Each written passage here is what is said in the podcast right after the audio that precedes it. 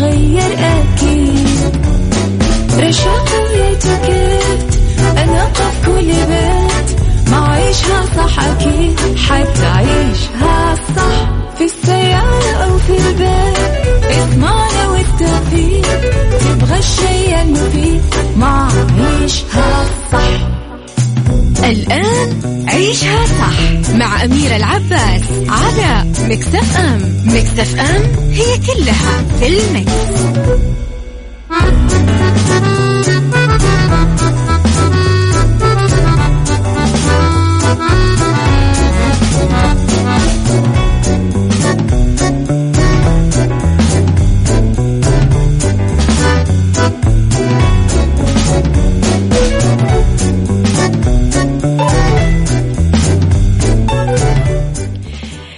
صباح الخير والورد والجمال والسعادة والرضا والمحبة والتوفيق والفلاح. وكل شيء حلو يشبهكم تحياتي لكم وين ما كنتم وصباحكم خير من وين ما كنتم. تسمعوني أرحب فيكم من وراء ال mic وال control أنا أميرة العباس. إذا آه يوم جديد وثلاث ساعات جديدة. وطبعا جمال اليوم هذا يكمن في أنه weekend يعني بالعربي عطلة نهاية الأسبوع ساعتنا الأولى أخبار طريفة وغريبة من حول العالم جديد الفن والفنانين آخر القرارات اللي صدرت ساعتنا الثانية صحة وجم... قضية رأي عام وضيوف مختصين عذرا وساعتنا الثالثة صحة وجمال وديكور ومطبخ. على تردداتنا بكل مناطق المملكة تسمعونا ونوصل لكم على رابط البث المباشر في كل أنحاء العالم وعلى تطبيق Mix FM Android و iOS كمان بكل أنحاء العالم. تقدرون تسمعونا دايما على رقم الواتساب صفر خمسة أربعة ثمانية, ثمانية واحد, واحد سبعة صفر صفر وعلى at Mix FM Radio تويتر سناب شات إنستغرام وفيسبوك. ولأننا Mix FM Saudi's number one hits music نسمع Wild John Legend عيشها صح مع أميرة العباس على Mix FM Mix FM هي كلها في ال mix.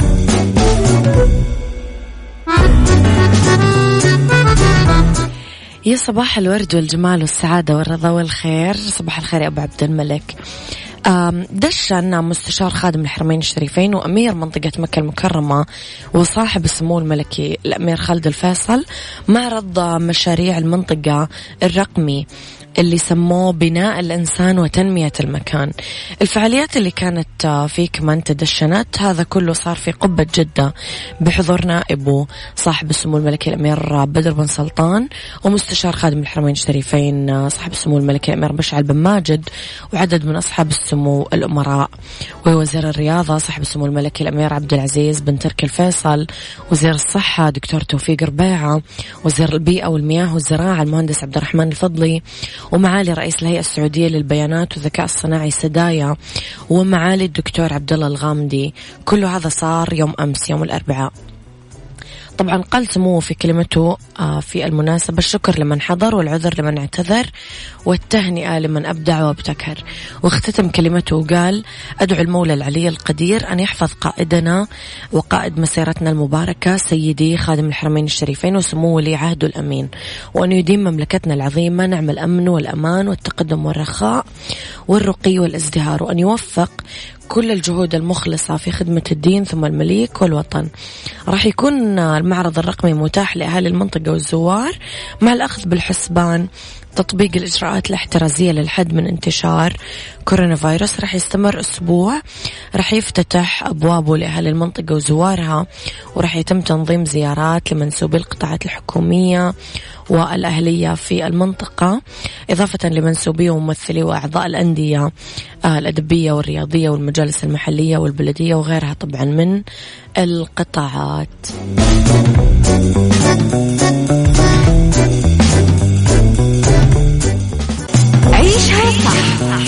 أميرة العباس على مكتف أم مكتف أم هي كلها في المكس.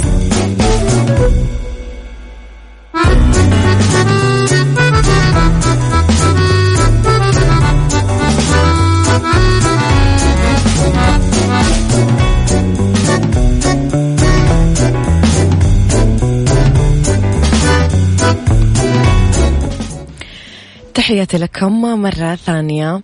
حذرت الفنانة المصرية سوسن بدر من أي شخص قاعد ينتحل شخصيتها ويرسل رسائل لعدد من الفنانين باسمها. وكتبت سوسن بدر في story في انستغرام الرقم ده بيبعت واتس للناس وبيقول لهم إن أنا أنا ما عرفتش الرقم ده ولا صاحبه. في سياق آخر تلقت سوسن بدر الاثنين أول جرعة من لقاح كورونا ونشرت صورة بإنستغرام وهي تأخذ اللقاح وعلقت آه وقالت الجرعة الأولى من لقاح كورونا بوحدة الرعاية الصحية بالشيخ زايد. نموذج مشرف للتعامل مع ناس باحترافية وإنسانية. كل الشكر لكتيبة العاملين وربنا يقدركم ويحفظكم. كمان سوسن بدر شاركت في موسم دراما رمضان آه، الماضي بمسلسل بين السماء والأرض مع هاني سلامة ودرة ويسرى لوزي. بين السماء والأرض والمسلسل اللي كان يتكلم عن قصة نجيب محفوظ مسلسل حلو صراحة. أبغاكم تسمعون هذه الأغنية يا جماعة. اللي هي مصباح علاء الدين لمحمد رمضان. ما هي جديدة صار لها فترة نازلة ولكن أبغاكم تشوفون كمية الطاقة الإيجابية اللي ممكن تعطيكم إياها هذه الأغنية وكمية التحفيز وكمية ال vision board وكم أغنية أنا بالنسبة لي من أحلى الأغاني اللي غناها ال number 1 محمد رمضان. عيشها صح مع أميرة العباس على مكتف أم. مكتف أم هي كلها في المكس.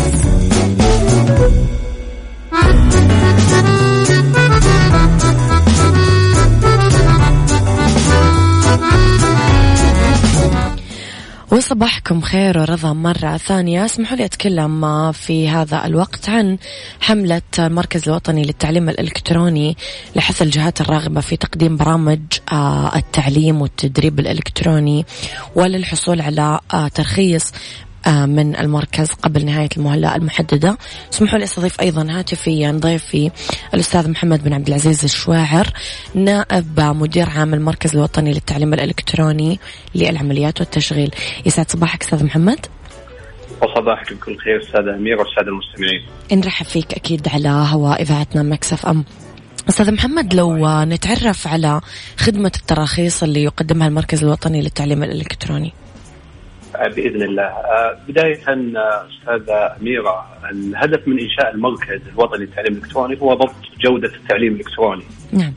آه، فلتحقيق هذا الهدف سعى المركز يعني لاصدار عدة منتجات ومشاريع حتى يسهم في ضبط جودة التعليم الإلكتروني ومنها إصدار معايير خاصة بهذه الجودة. والآن يرخص كذلك آه، عليها للجهات التي تقدم التدريب والتعليم الإلكتروني في المملكة سواء كانت جهات حكوميه أو خاصة ومثل ما نعرف أستاذ منيره والساده المستمعين ونتفق جميعا أن التعليم الإلكتروني الآن أصبح نمط تعليمي وتدريبي هام جدا يلعب دور كبير في تطوير وتنمية القدرات البشرية ورأس المال البشري. فأصبح منافسا للتعليم الاعتيادي لم يكن أفضل منه لأنه يستخدم تقنيات حديثة في آه، عمليات التعليم والتعلم وإيصال المعلومة وتطبيق المهارات والتحول يعني يسهم هو في التحول من أن يكون المتعلم أو المتدرب متلقي إلى أن يكون آه، نشط واكتف ومن آه، تعليم المعارف إلى تدريبه على المهارات. ف يعني تأتي جودة التعليم الإلكتروني لضبط آه، وتنظيم ممارسات التعليم الإلكتروني بالإضافة إلى تعزيز الثقة فيه ورفع يعني مستوى قطاع التدريب والتعليم الإلكتروني في المملكة. من سياق حديثنا عن التراخيص، ما هي التراخيص اللي يقدمها اليوم المركز الوطني للتعليم الإلكتروني؟ آه ممتاز، طبعا التراخيص آه أنا تحدثت قبل قليل عن المعايير، فبالتالي هناك معايير يعني آه، خصصت للجهات ومعايير أخرى للبرامج، بالتالي المركز يرخص للجهات حتى يعني يتأكد من جاهزية وقدرة الجهة على تقديم التعليم والتدريب الإلكتروني، وأيضا يرخص للبرامج للتأكد آه، من جاهزيتها آه، لتقديمها بنمط التدريب والتعليم الإلكتروني، فبالتالي لديه ترخيص للجهة وترخيص للبرامج التعليمية والتدريبية. لدى المركز الوطني أستاذ محمد للتعليم الإلكتروني لا أحد تراخيص، احكامها تسري على من؟ طبعا اللائحة التراخيص وبشكل عام هي تسري على جميع الجهات المقدمة للتدريب والتعليم الإلكتروني سواء كانت جهات حكومية أو أهلية تعليم عام وتعليم عالي وتدريب فبالتالي أي جهة ايا كانت ترغب في تقديم تدريب وتعليم إلكتروني فتسري عليها هذه التراخيص مؤسسات تعليمية وأكاديمية وتدريبية ومعاهد كذلك منصات إلكترونية حكومية وأهلية. نعم قمتم بمنح الجهات مهلة لإصدار التراخيص من يوم ما اعتمد القرار كم المدة الباقية منها؟ آه طبعا لما اعتمد القرار ونشرت اللائحة آه أعطيت الجهات المقدمة للتعليم والتدريب الإلكتروني سنة مهلة. م. الآن بقي منها تقريبا قرابة ال 90 يوم. آه تنتهي بمشيئة الله تعالى في 9 9 آه من هذا العام. طبعا خلال هذه المدة صراحة يعني نهيب بجميع الجهات المقدمة للتدريب والتعليم الإلكتروني ان تبادر بالحصول على التراخيص قبل انتهاء المدة. فأمامنا الآن ثلاثة شهور. مشيئة الله تعالى يعني كافية جدا لحصول جميع هذه الجهات على على التراخيص اللازمه. وتصحيح وضعهم. عبارة القيمة المضافة أستاذ محمد، ما هي القيمة المضافة وما القيمة المضافة من التراخيص؟ طبعا أستاذ الكريم يعني مع توجه المملكة نحو التعليم الإلكتروني كخيار استراتيجي وبعد المؤشرات الإيجابية التي يعني أثبتتها الدراسات العالمية عن نجاح التجربة الوطنية التي قامت فيها المملكة العربية السعودية خلال الجائحه وكلنا لمسنا هل هذا الشيء يعني إن لم نكن متعلمين فلدينا في البيت متعلمين أو متدربين. صحيح. ف آه، يعني يعني لابد من آه، وضع وضبط وحوكمة هذه الممارسات حتى فعلا آه، يعني تؤدي ثمارها. هذه الثمار ترجع اولا كقيمه مضافه اولا للجهات المقدمة للتدريب لأن يعني سيتم رفع مستوى هذه الجهات وستقدم وفق معايير وضوابط عالمية ثم أيضا القيمة هذه أيضا المضافه ترجع حتى للمستفيد سواء كان متعلما أو متدربا انه سيحصل على تدريب إلكتروني نوعي يوافق مع لتطلعاته ويوافق أيضا وهي نقطة مهمة ويوافق لمتطلبات سوق العمل. آه، أخيرا أستاذ محمد لمن يجهل إيش آلية تقديم الجهات للحصول على تراخيص المركز الوطني للتعليم الإلكتروني؟ ممتاز. طبعا الآلية ميسرة وواضحة والمركز في الواقع يعني لتيسير آه، رحلة المستفيد ورحلة المستثمر. سعى المركز الوطني للتعليم الإلكتروني أن تكون التقديم للترخيص مؤتمت بالكامل. فهناك نظام خاص للتقديم على التراخيص مجرد الدخول على موقع المركز الوطني للتعليم الإلكتروني تستطيع أي جهة تقديم آه، على الحصول على هذا الترخيص وقبل ذلك المعايير منشورة على الموقع على موقع المركز ويمكن الاطلاع عليها حتى قبل التقديم آه، على هذه التراخيص. آه، فضلا أيضا يعني لتيسير العملية نشر المركز ورش عمل لتأهيل هذه الجهات ومساعدتهم ومساندتهم لتطبيق هذه المعايير باحترافية. وليس فقط تطبيقها بل لتطبيقها وتفعيلها بشكل فعلا آه، يحقق الهدف المنشود من جودة آه، وضبط جودة التعليم الإلكتروني. يعطيك ألف عافية أستاذ محمد نورت حلقتنا اليوم وكل التوفيق لكم في آه، الشكر الشكر لك أستاذة أميرة والسادة المستمعين شكرا لك تحياتي لك أشكرك. في أمان الله. اذا ضيفي اليوم كان الأستاذ محمد بن عبد العزيز الشواعر. للي فات الحلقة تقدرون دائما تسمعون حلقتنا على على at Mix FM Radio. راح تلاقون تفاصيلها وعلى تطبيق Mix FM Android و iOS موجودة طبعا.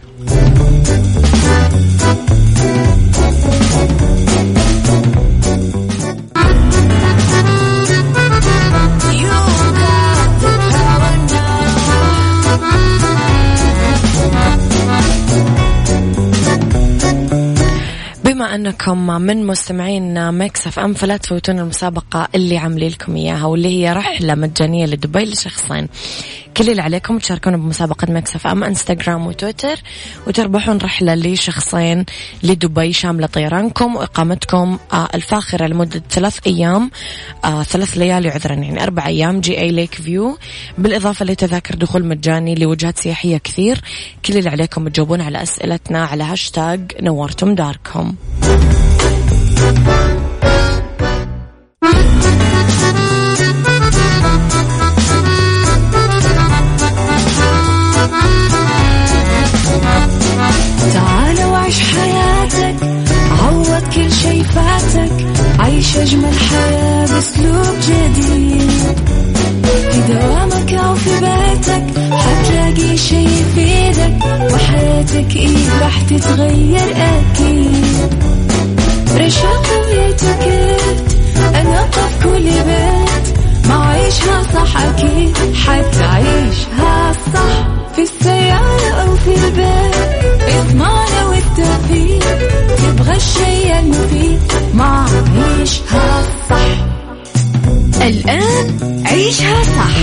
صح مع أميرة العباس على مكتف أم مكتف أم هي كلها في المكس.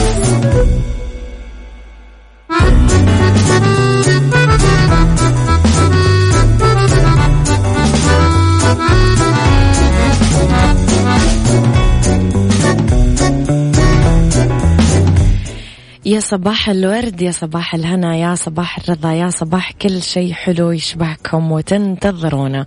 تحياتي لكم وين ما كنتم وصباحكم ورد وين ما كنتم ومن وين ما كنتم تسمعوني أصبح عليكم من وراء ال mic وال control أميرة العباس. هذه ساعتنا الثانية واللي اختلاف الرأي فيها لا يفسد للود قضية ولولا اختلاف الأذواق أكيد لبارت السلع دائما توضع مواضيعنا على الطاولة بعيوبها ومزاياها بسلبياتها وإيجابياتها بسيئاتها.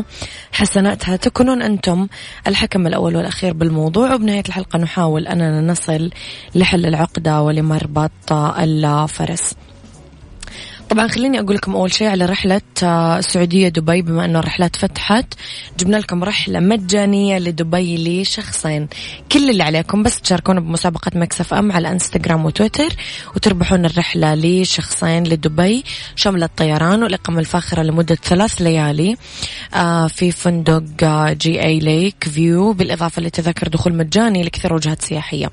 بس جاوبوا على الأسئلة واستخدموا هاشتاج نورتم داركم وكمان لا تفوتكم العروض على الفنادق والمنتجعات بدبي واستمتعوا بأجواء الصيف والخصومات بالمولات والمراكز التجارية والوجهات الترفيهية المختلفة. لا ترحل قبل أن تحقق أحلامك. فاكرين Die Empty؟ تذكرون هذا العنوان ولا نسيتوه؟ أنا كثير تكلمت عنه Die Empty يعني موت وأنت محقق كل أحلامك وأنت فارغ. موت فارغ. في مقدمة كتابه الشهير موت فارغا كشف الكاتب الأمريكي تو آه تود هنري كيف استلهم فكرة هالكتاب اللي صدر في تب طبعته الأولى عام 2013 ترجموه لكثير لغات وصار واحد من أهم كتب تطوير الذات. ذكر بأنه أثناء حضوره لأحد اجتماعات العمل سأل مدير أمريكي الحضور إيش أغنى أرض بالعالم؟ أجابوا أحد الحضور بلاد الخليج الغنية بالنفط. وواحد ثاني قال مناجم الألماس بأفريقيا. عقب المدير وقال هذه الإجابات مو صح. المقبرة هي أغنى أرض في العالم لأنه ملايين البشر رحلوا يعني ماتوا وهم يحملون الكثير من الأفكار القيمة اللي ما طلعت للنور ولا استفاد منها أحد سؤالي لك هل كل أحلامنا نقدر نحققها؟ ماذا لو رحلنا قبل ما نحققها وما كان عندنا أعذار؟ قولوا لي رأيكم على صفر خمسة أربعة ثمانية, واحد سبعة صفر صفر عيشها صح مع أميرة العباس على Mix FM Mix FM هي كلها في ال mix.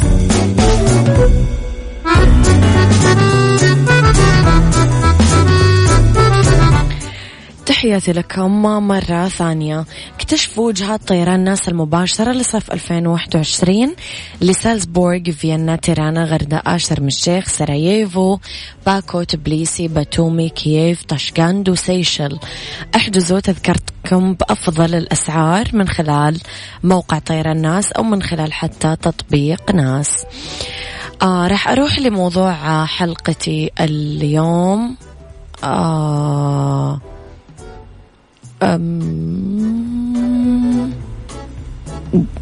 قاعدة أحاول أقرأ اسم المرسل. مرحوم. صباح الخير يا مرحوم. طيب آه، أبو عبد الملك يقول أبسط حقوقنا أننا نحلم ونحلم ونحلم وتبا للمقولة مد رجليك على قد لحافك. أحلامنا لو ترجمناها الأهداف وكتبناها وكل هدف حطينا له خطة تنفيذ وتابعنا تنفيذ هذه الخطط راح نحققها كلها بكل تأكيد بتوفيق الله عز وجل. والدي رحمة الله عليه رحل من الدنيا ورأسه مليء بالأحلام. وميزة والدي رحمة الله عليه كان دائم التفكير بصوت عالي. على عكسي تماما. ها نحن الإخوة الأربع نحقق أحلامه كلا على طريقته.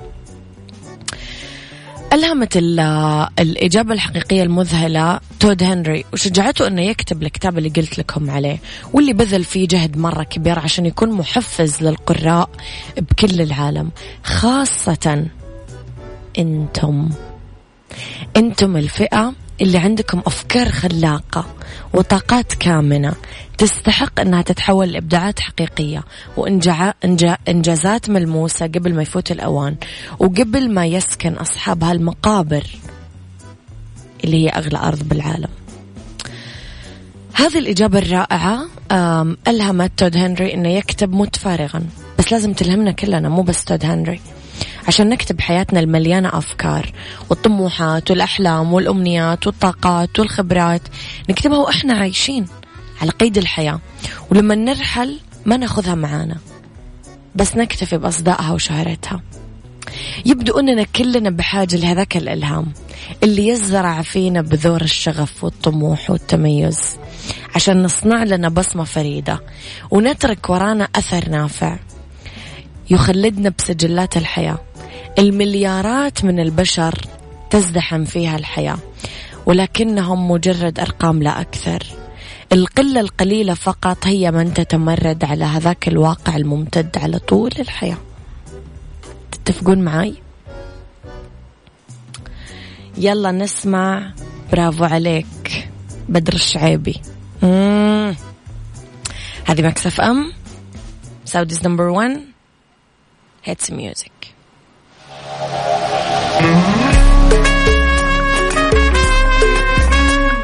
إذا باقي أحد ما هداك هذه الأغنية فما أدري أنت وين عايش. يعني شوف لك صرفة في حياتك. لازم.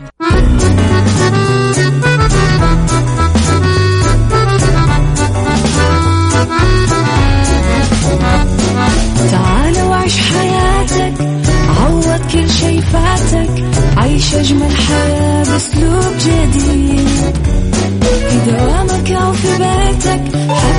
شي يفيدك وحياتك إيه راح تتغير أكيد.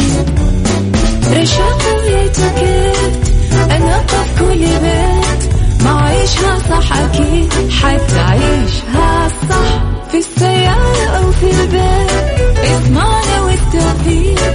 تبغى الشي المفيد ما عيشها صح. الآن عيشها صح مع أميرة العباس على مكتف أم مكتف أم هي كلها في المكس.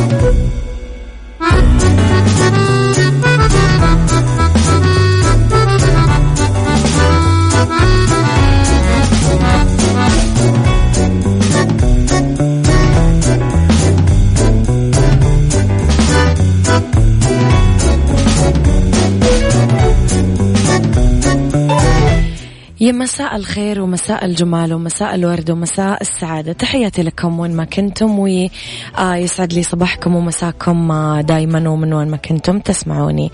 اسمحوا لي أبتدي هذه الساعة طبعا ب طبعا شركة أفلون. واسمحوا لي أستضيف دكتور سامي سعد أستاذ الجراحة العامة وجراحة المناظير من كلية الطب في عين شمس. وحاليا استشاري الجراحة العامة وجراحة المناظير بمستشفى باقدو والدكتور عرفان بجدة. يسعد مساك يا دكتور. أهلا وسهلا يا فندم. أهلا بحضرتك. حياك الله. دكتور رح نتكلم شوية اليوم عن نصائح الإسعافات الأولية للتعامل مع الجروح. السؤال آه، الأول نسمع عن مصطلحات مثل الجروح المغلقة والجروح المفتوحة. لو تشرح لنا إياها يا دكتور إيش هي أنواع الجروح أصلا؟ طيب بسم الله الرحمن الرحيم. هو هنبتدي بحاجة بسيطة جدا. لازم نعرف يعني إيه كلمة جرح نعم. في الأول. الجرح دوت عبارة عن انشقاق أو قطع بيبقى على مستوى الجلد نفسه أو الأنسجة اللي تحت الجلد أو الأنسجة الداخلية. يعني لو مثلا واحد اتعرض لا قدر الله لحادث أو حاجة وحصل له كسر الكسر في حد ذاته اسمه جرح بس جرح بيبقى على مستوى العظم. لو حصل له تمزق في العضلات بيبقى اسمها جرح بس جرح على مستوى العضلات. م. تمام؟ فهو ده ده التعريف العلمي لكلمة جرح. م. الجروح بقى ليها أنواع. الأساسية منها إن إما إن هي بتبقى جروح مفتوحة أو جروح آه مغلقة. تمام. الجروح المفتوحة اللي هي باينة قدامنا. يعني جرح بيظهر فيها قطع في الجلد. يبقى الجلد بنلاقيه مفتوح. مم. ساعات بيحصل في نزيف وساعات لأ. الجروح المغلقة بنلاقي إن بيحصل جرح الجلد قدامنا سليم جدا. لكن بنلاقي الجرح بقى يبقى على المستويات اللي إحنا اتكلمنا عنها. إما إن هو تحت الجلد على طول أو على مستوى العضلات أو في أي مثلا جرح في أي عضو داخلي أو كده. دي أنواع الجروح بصفة عامة. كل طبعا حاجة فيهم بقى بيبقى لها يعني أنواع تانية. يعني مثلا الجروح المفتوحة أو الجروح السطحية. ممكن بتبقى حاجة بسيطة جدا زي السحجة أو بنسميها السحجات أو اللي هي قشره الجلد. زي ما طفل مثلا بيقع أو بنتعرض مثلا في البيت لخبطة بسيطة أو حاجة لا الجلد كده اتكشط بينزل منه شوية دم بساط أو في نزيف عادي بسيط لكن مبقاش فيه النزيف كتير. أو مثلا بنلاقي جرح قطعي. ست مثلا بتشتغل في البيت أي أو أي حاجة وهي بتشتغل السكينة قطعت إيدها. أو مثلا حرف إزازة مكسورة راح عامل جرح. ساعتها بيبقى في جرح بيبقى إلى حد ما منتظم آه حاد وده المعرض اللي ممكن يحصل منه نزف. بيبقى النزف فيه كتير شوية. واحيانا طبعا لو كان مثلا نتيجة مثلا قطع إزاز أو حاجة ممكن نلاقي قطع الإزاز ديت موجودة في إيه؟ في الجرح نفسه. في جروح بقى اللي هي بتبقى أعلى شوية إلا قدر الله في الحوادث أو كده اللي هي بتبقى مصحوبه ببتر يعني بيبقى في فقد لجزء من عضو أو فقد مثلا قطع إصبع قطع حاجة من بالظبط كده بالظبط كده. آخر حاجة بقى من الجروح اللي هي المعروفة اللي هي السطحية إحنا كنا بنتكلم عن الجروح المفتوحة اللي هي الجرح الوخزي يعني سكينة مثلا بدل ما هي مثلا جرحت إيد لا دي دخلت. يعني عملت يعني إن- انغرزت اخترقت الجسم نعم. بعمق. آه. أو واحد مثلا هو ماشي داس على مسمار مثلا أو كده. مشكلة الجروح دهيت إن أحيانا النزيف اللي باين قدامنا بيبقى فيه قليل.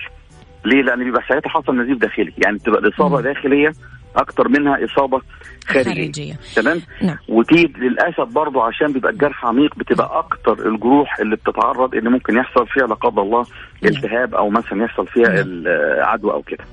دكتور أنا وياك طالعين بريك أذان الظهر. وراح نرجع نتكلم بتفصيل أكثر عن هذا تحت الموضوع. أمر حضرتك فندم تحت أمر. عيشها صح مع أميرة العباس على Mix FM Mix FM هي كلها في ال mix. تحياتي لكم مرة جديدة. أرحب مجددا بضيفي هاتفيا دكتور سامي سعد. آه، دكتور حضرتك تكلمت قبل بريك عن الجروح المغلقة والجروح المفتوحة وعلى حسب ما فهمنا أنه الجروح المفتوحة ترى بالعين المجردة.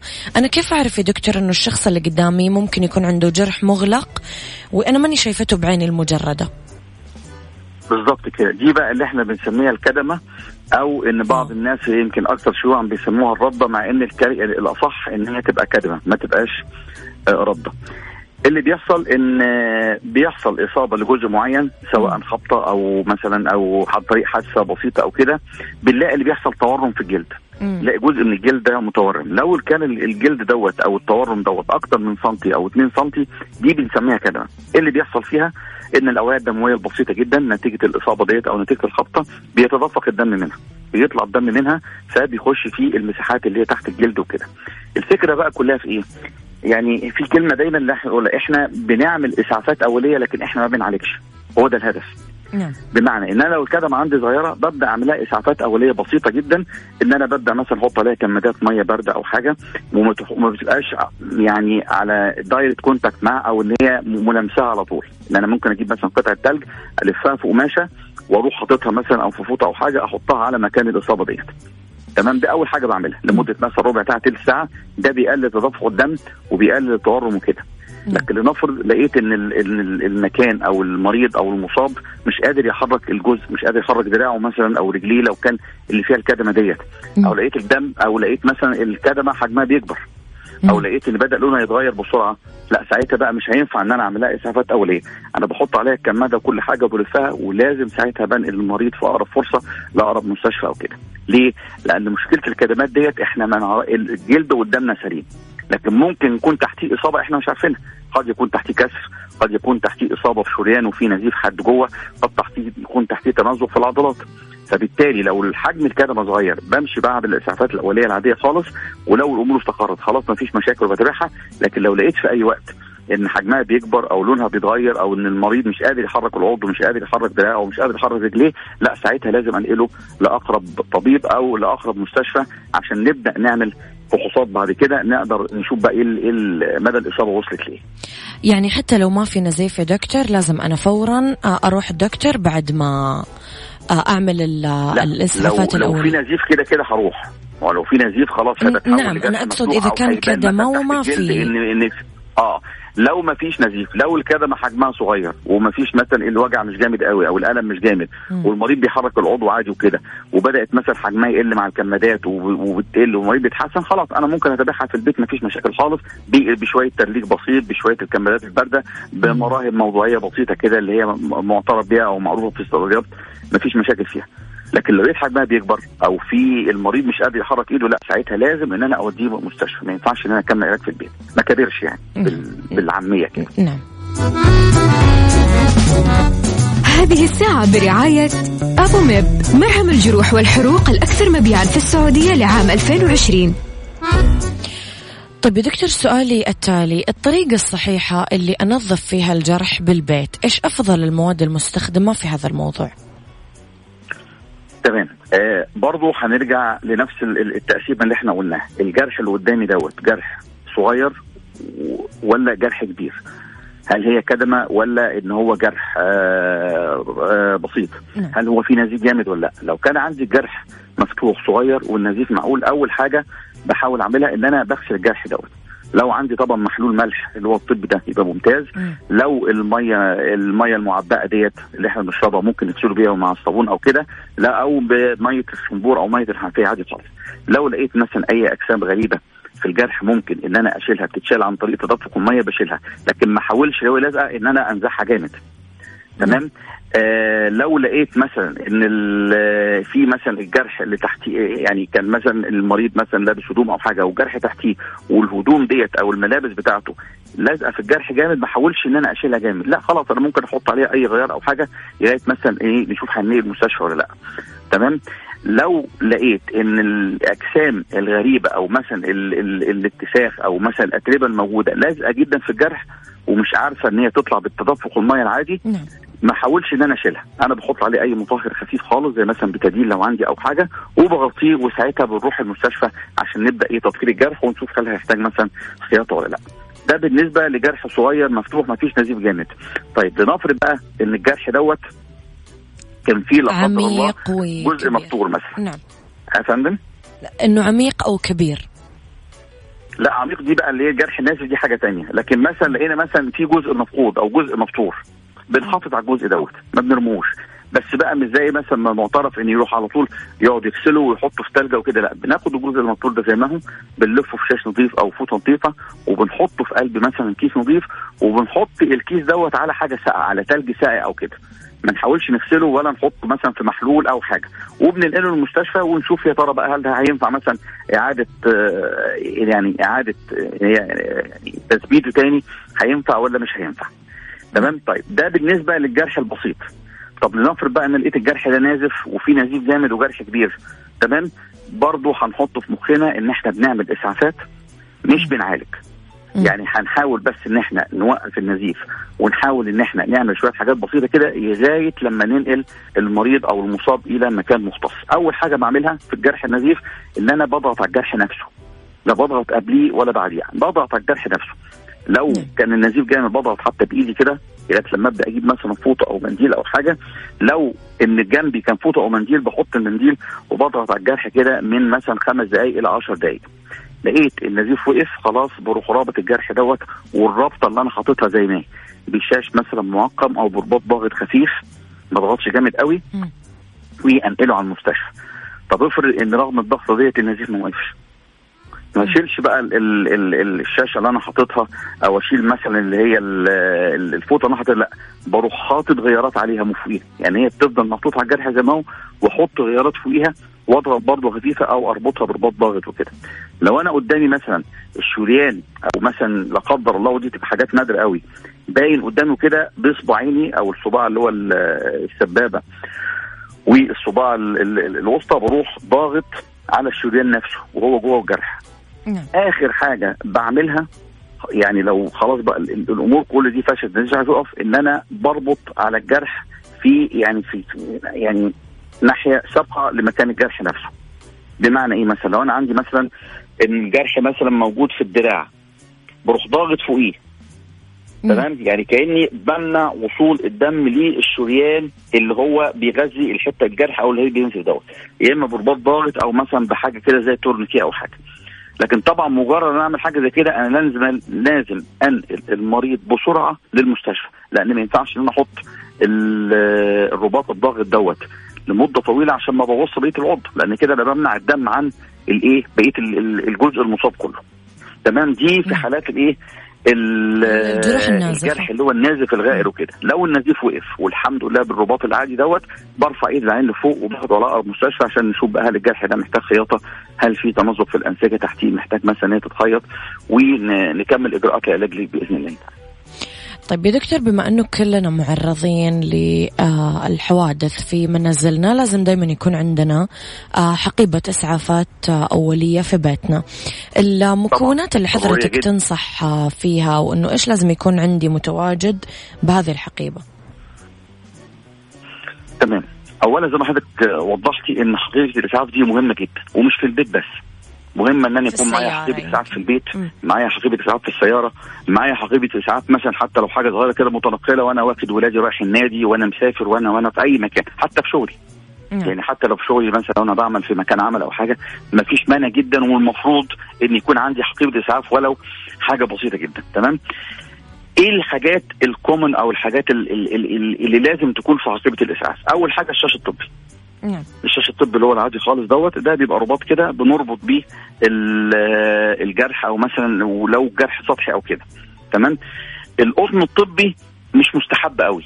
ليه؟ كان زمان بيستخدم لكن دلوقتي طبعا مع التقدم وكده القطن لو حطيته في الجرح بيلزق في مكانه وبيبقى شيله صعب ومهما كان درجة تعقيم القطن الطبي حتى لو متعقم ما بتبقاش بتوصل درجه التعقيم بتاعة الإيه؟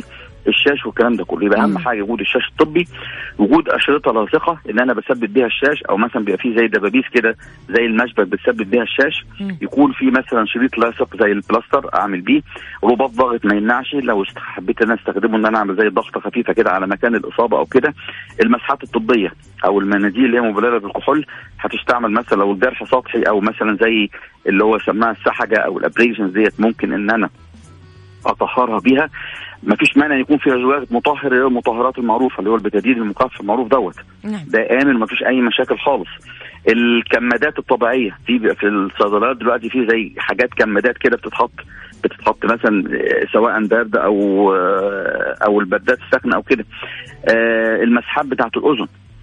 مش شرط عشان دي ممكن أستخدمها. مثلا لو الجرح عميق شوية وعايز انضفه من جوه أو لقيت مثلا زي جسم غريب فيه وعايز أطلعه بسرعة مثلا قبل ما ما يخش أكتر أو كده في مسحه الأذن دول.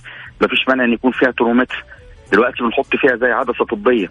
بتبقى مكبرة كده ومن مصباح الجيب دوت عشان لو مثلا في حاجة جوه ممكن بالعكس أطلعها لغاية لما نقدر إيه آه نروح بيه المستشفى. طبعا هيكون فيها مقص. هيكون فيها قفازات عشان يعني برضه الأحسن يكون لابس جوانتي ما استعملش أدوية كده. ما فيش مانع برضه إن يكون فيها أدوية بسيطة اللي هي العادية، المسكن خفيف، آه مسكن الصداع مثلا، لو في مثلا مرهم مثلا اللي هي مثلا مرطبات للجلد بعد مثلا اللي هي لدغات الحشرات كده الكلمات الواقية لو ممكن مضاد الحيوي المراهم الخفيفة للمضادات الحيوية اللي هي الإيه؟ الخفيفة مش الحاجات اللي هي الإيه المتخصصة مثلا أو حاجة زي كده. يعطيك ألف عافية دكتور أنا سعدت باستضافتك لا يا فندم لا تحت أمرك تحت أمرك. لنا لقاءات قادمة بإذن الله يا دكتور. الله يخليك يا فندم. شكرا ليك وربنا يشفي كل مريض كده ويبعدنا عن أي حاجة وحشة إن شاء الله بإذن الله. يا أهلا بحضرتك. شكرا يا دكتور. تحياتي شكرا. شكرا.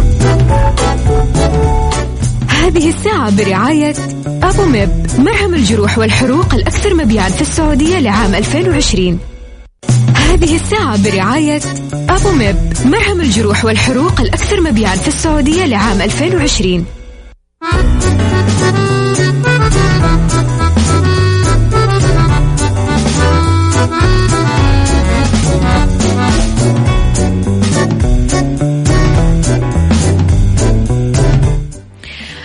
طبعا لا تنسون تكتشفون وجهات طيران ناس المباشرة لصيف 2021 سالزبورغ فيينا تيرانا غردقة شرم الشيخ سراييفو باكو تبليسي باتومي كييف تاشكند احجزوا وسيشل طبعا. احجزوا تذكرتكم بأفضل الأسعار من خلال موقع طيران ناس أو من خلال تطبيق طيران ناس.